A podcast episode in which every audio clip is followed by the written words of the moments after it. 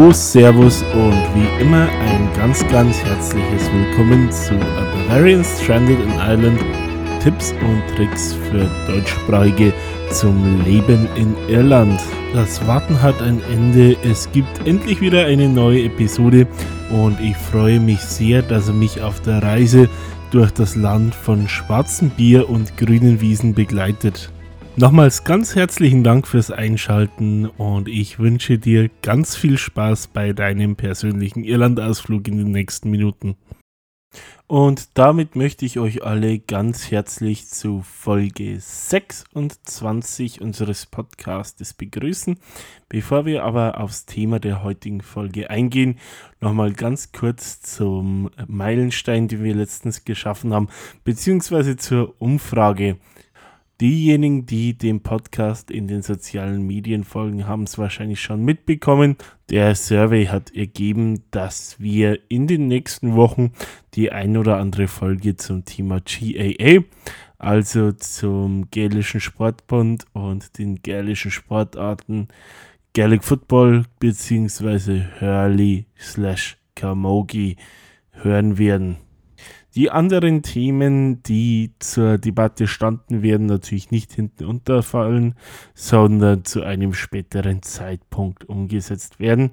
Aber Priorität hat, wie ihr abgestimmt habt, damit erstmal das GAA-Thema.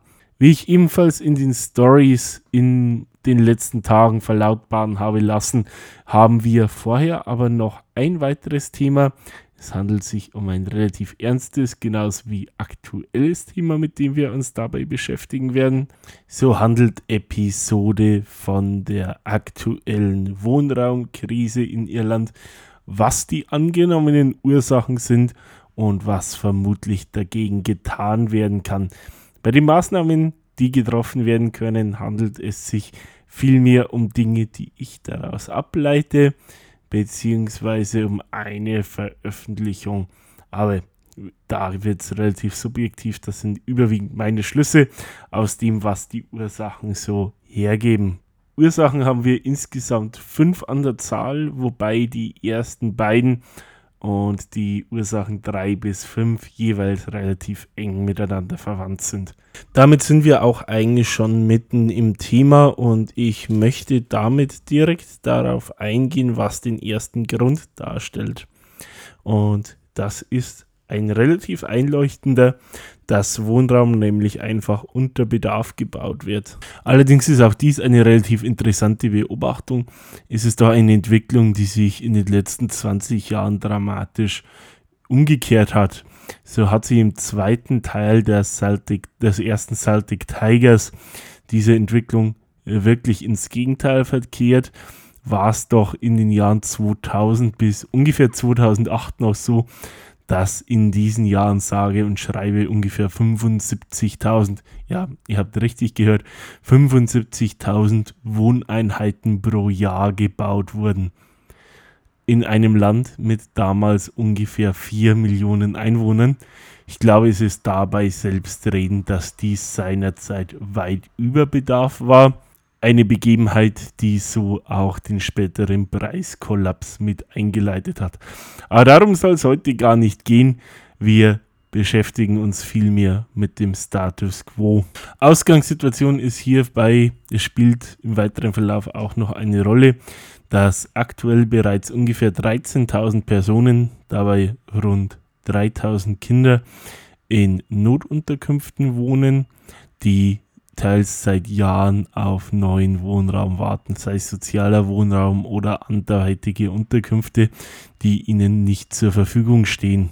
Um diesen und andere Engpässe zu beheben, werden laut der Regierungsinitiative Housing for All ab sofort bis ins Jahr 2030 jährlich ungefähr 33.000 fertiggestellte Wohneinheiten benötigt. Problem ist hierbei, dass im Jahr 2022 ganze, je nach Schätzung und je nach Quelle, 23.000 bis 29.000 Wohneinheiten fertiggestellt werden. Genauso wird davon ausgegangen, dass von 2023 bis 2030 im Durchschnitt jedes Jahr maximal 30.000 Wohneinheiten fertiggestellt werden kann. Gemäß dem Bedarf von prognostiziert 33.000 jährlich entsteht damit jedes Jahr ein neuer ein neues Defizit von 3000 Wohneinheiten.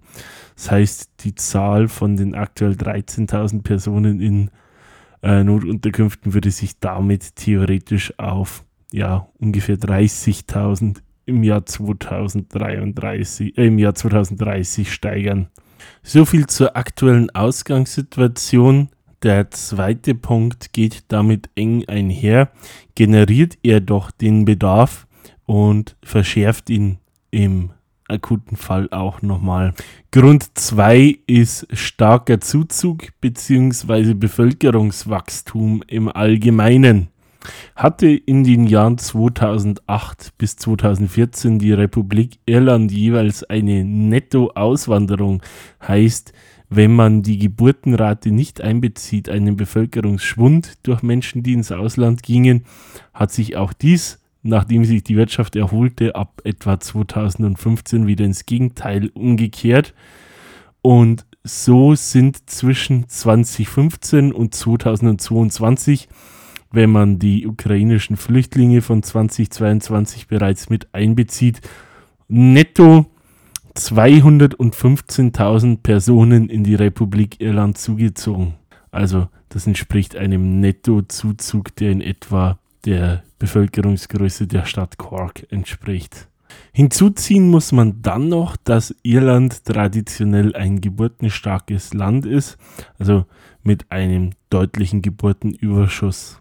Das bedeutet, wenn man die Geburten und die Sterbefälle zusammenzählt bzw. voneinander abzieht, bleibt ein deutliches Plus auf der Geburtenseite und damit ein weiterer Bevölkerungswachstum.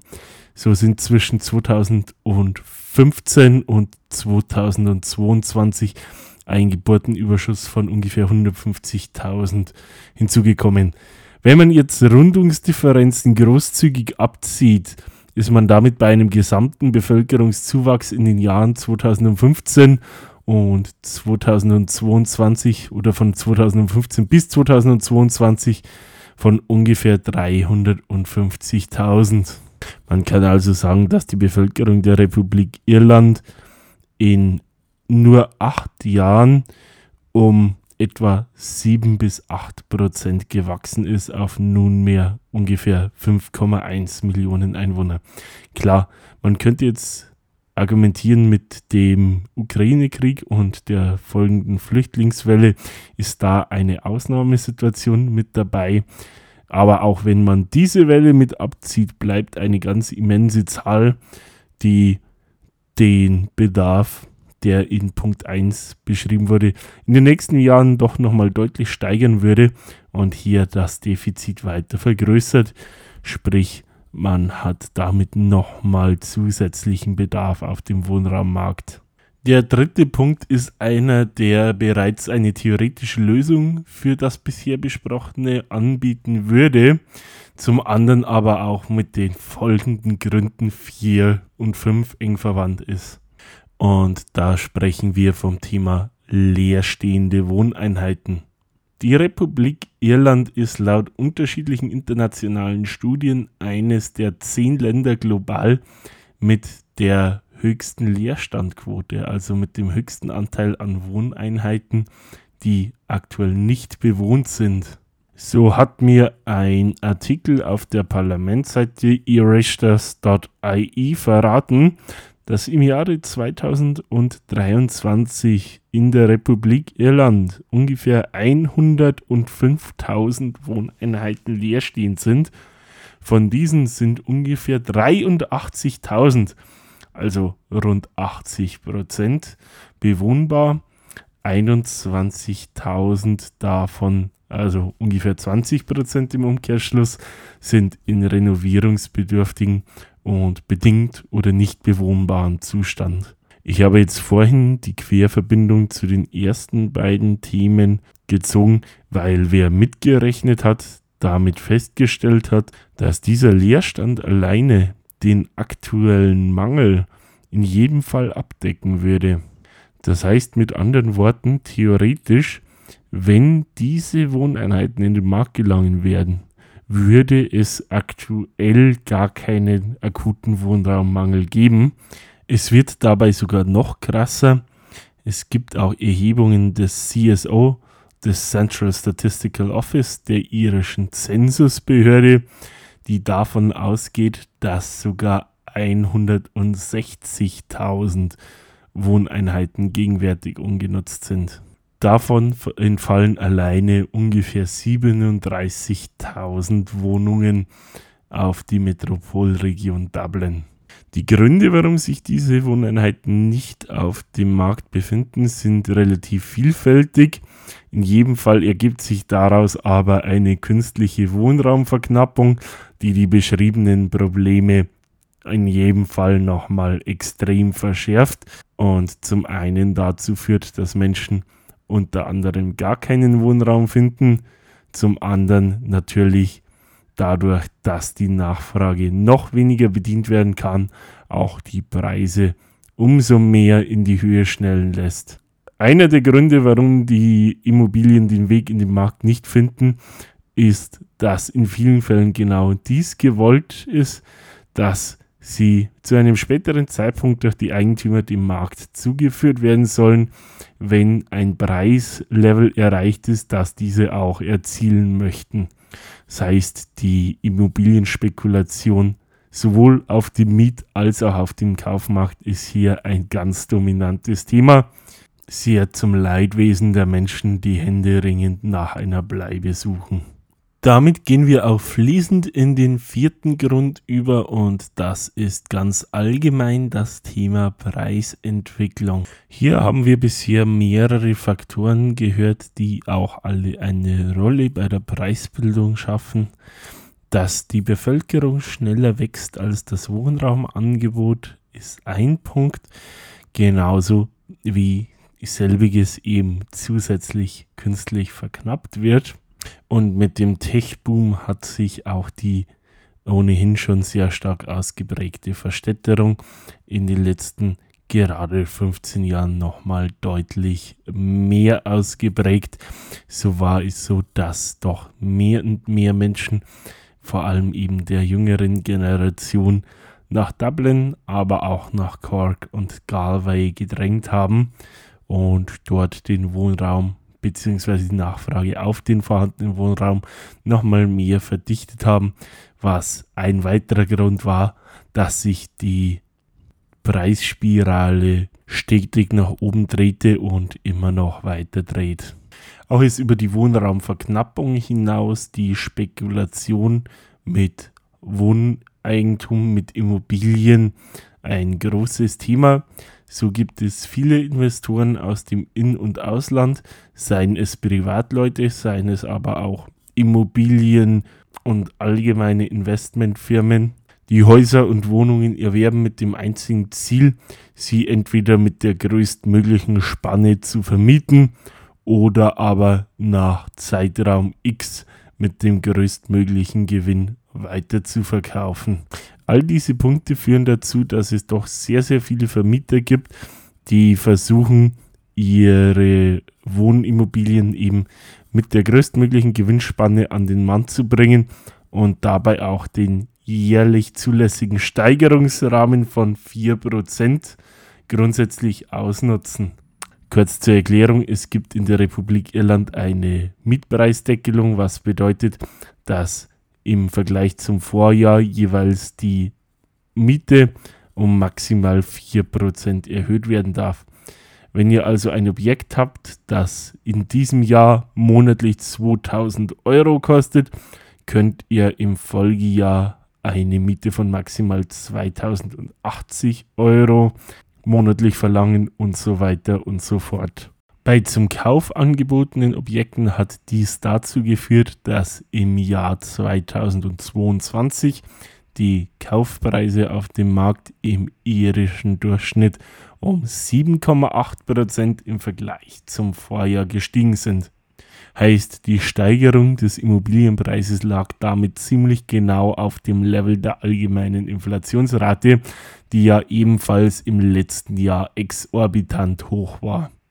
Im Problem 5 geht es wieder äh, vordringlich um den Mietmarkt, beziehungsweise darum, dass dieser weiter dadurch beschränkt wird, dass die Eigenheimquote in Irland doch vergleichsweise sehr, sehr hoch ist. So lag diese im Jahr 2022 laut äh, dem Parlament bzw. der Parlamentswebsite bei 66 Prozent als Vergleichswert. In Deutschland sprechen wir hier von aktuell 46,7 Prozent. Das heißt, da liegt Irland doch um mehr als 20 Prozentpunkte drüber. Dies bedeutet im Umkehrschluss, dass von vornherein dadurch, dass eben viele äh, Objekte von ihren Inhabern bewohnt werden, für Menschen, die sich ein Eigenheim nicht leisten können oder die lieber zur Miete wohnen als zu kaufen, der Markt von vornherein relativ beschränkt ist, da aber immer mehr Menschen nicht das notwendige Eigenkapital haben oder weitere Gründe haben, nicht zu kaufen, ist die Nachfrage inzwischen gemessen am Angebot immens hoch, was nicht selten dazu führt, dass in Mittelstädten nicht mehr als drei, vier oder fünf Objekte zur Verfügung stehen. Das heißt, auf 5000 Einwohnern vielleicht ein Mietobjekt kommt und damit zum Teil wirklich Dutzende oder gar Hunderte Interessenten für ein Mietobjekt äh, Schlange stehen. Dies führt zum einen dazu, dass wirklich unfassbar viele Menschen, um nicht auf der Straße zu stehen, müssen am Ende des Tages sich, äh, was ihren Wohnort angeht, wesentlich flexibler und weiträumiger umsehen, als es in ihre Lebensumstände passt oder als sie eigentlich möchten. Genauso stellt diese vermieterfreundliche Marktlage einen weiteren Anreiz dar, die erlaubten 4% auszureizen, was über Jahre hinweg die schlussendliche Folge mit sich bringt, dass mehr und mehr Menschen preislich von ihrem bevorzugten Wohnort verdrängt werden und auch den Geldbeutel des Mietenden mehr und mehr zusammenschnürt, sodass noch weniger äh, Spielraum dafür geschaffen wird, sich früher oder später auf ein Eigenheim zu verlagern. Man könnte diese Liste natürlich noch mit einigen weiteren Überlegungen fortführen, jedoch möchte ich es dabei erstmal äh, mit den Hintergründen belassen. Ich glaube, wir haben dort die wichtigsten und ausschlaggebendsten auch wirklich ganz gut erfasst. Damit möchte ich dazu übergehen, was ich mir so an Überlegungen angestellt habe, was man denn nicht vielleicht alles tun könnte, um die aktuelle Situation und Entwicklung etwas zu entschärfen und die Wohnraumlage wieder auf ein angenehmes Normal für alle Beteiligten zu bringen. Der erste Punkt dahingehend ist tatsächlich die Schaffung von Wohnraum staatlich fördern. Es ist so, dass aktuell in etwa 9000 Sozialwohnungen jährlich entstehen sollen. Ein Soll, das aber bei Weitem nicht erfüllt wird, sondern in den meisten Jahren zwischen 30 und 50 Prozent unterschritten bleibt. Und das, obwohl die Mittel definitiv da wären, in diese Richtung deutlich mehr zu tun. So hat die irische Regierung im Jahr 2022 einen Gesamtüberschuss von 8 Milliarden Euro vermeldet. Fürs laufende Jahr werden 10 Milliarden prognostiziert und fürs kommende Jahr sogar 16. Jahr für Jahr entfallen in etwa 6 Milliarden Euro auf das Thema Wohnen an Budget.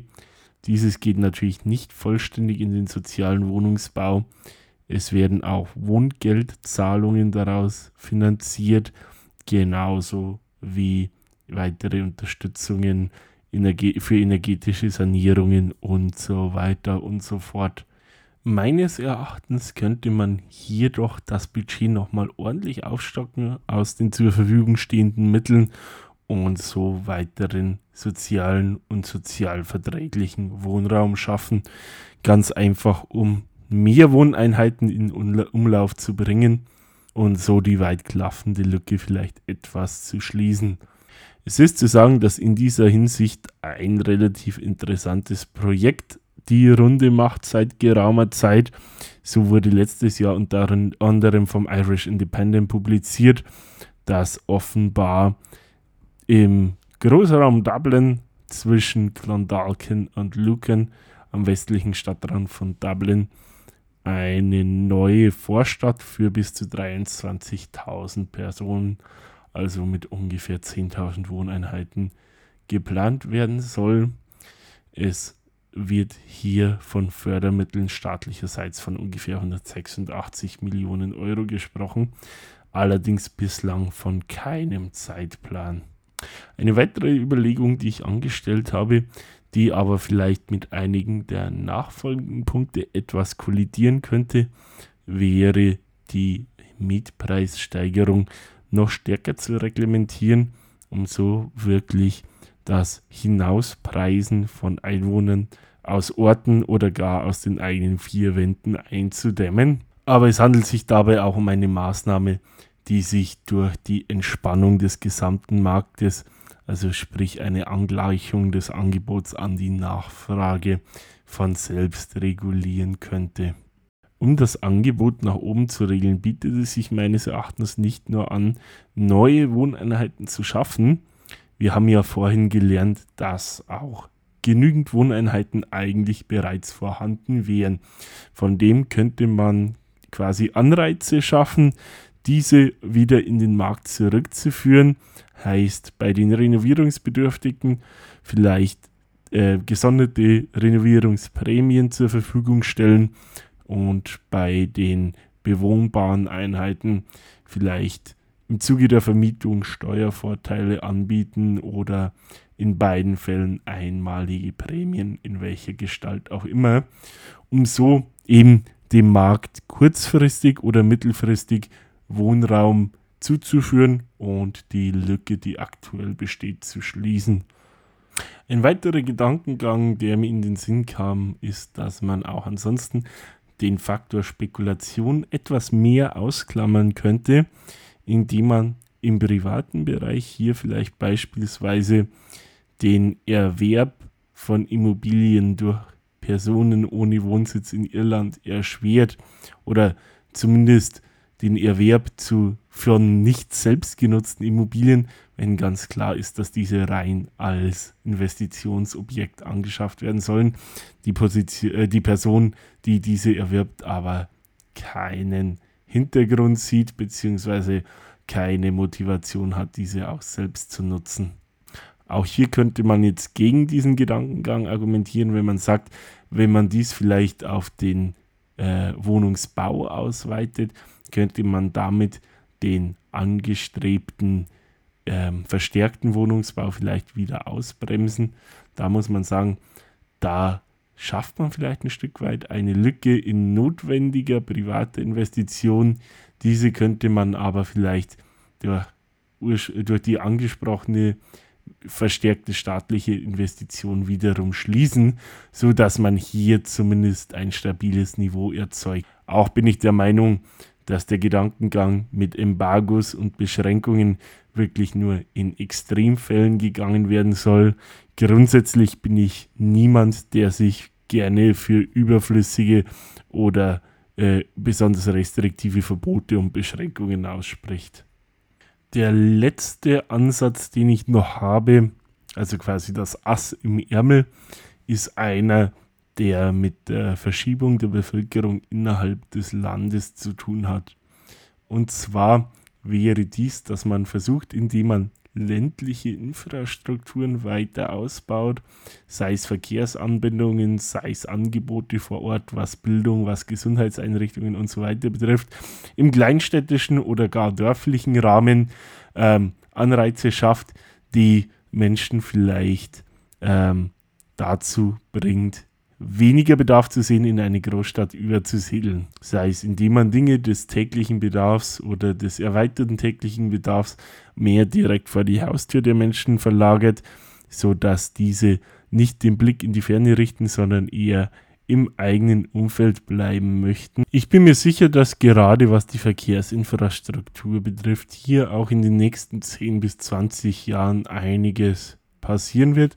Sind doch zahlreiche Initiativen geplant, Island 2040 äh, zum Beispiel, die im Endeffekt ähm, mit den Ausbauplänen gerade auch was den Bahnverkehr betrifft einiges zu bieten hat, was doch ähm, ja Orte, die damit als zusätzliche Wohn- und Pendlerorte in Frage kommen, weiter erschließt und damit hier klare Anreize setzt. Auch die Arbeitsplatzverlagerung spielt in diesem Gedankengang eine ganz gravierende Rolle und hat hier auch schon diverse Früchte gezeigt. Hier war mit Sicherheit die Corona-Pandemie ein ganz wesentlicher Katalysator, Viele werden es sich wahrscheinlich denken, ich spreche hier so vom Phänomen von zu Hause aus arbeiten.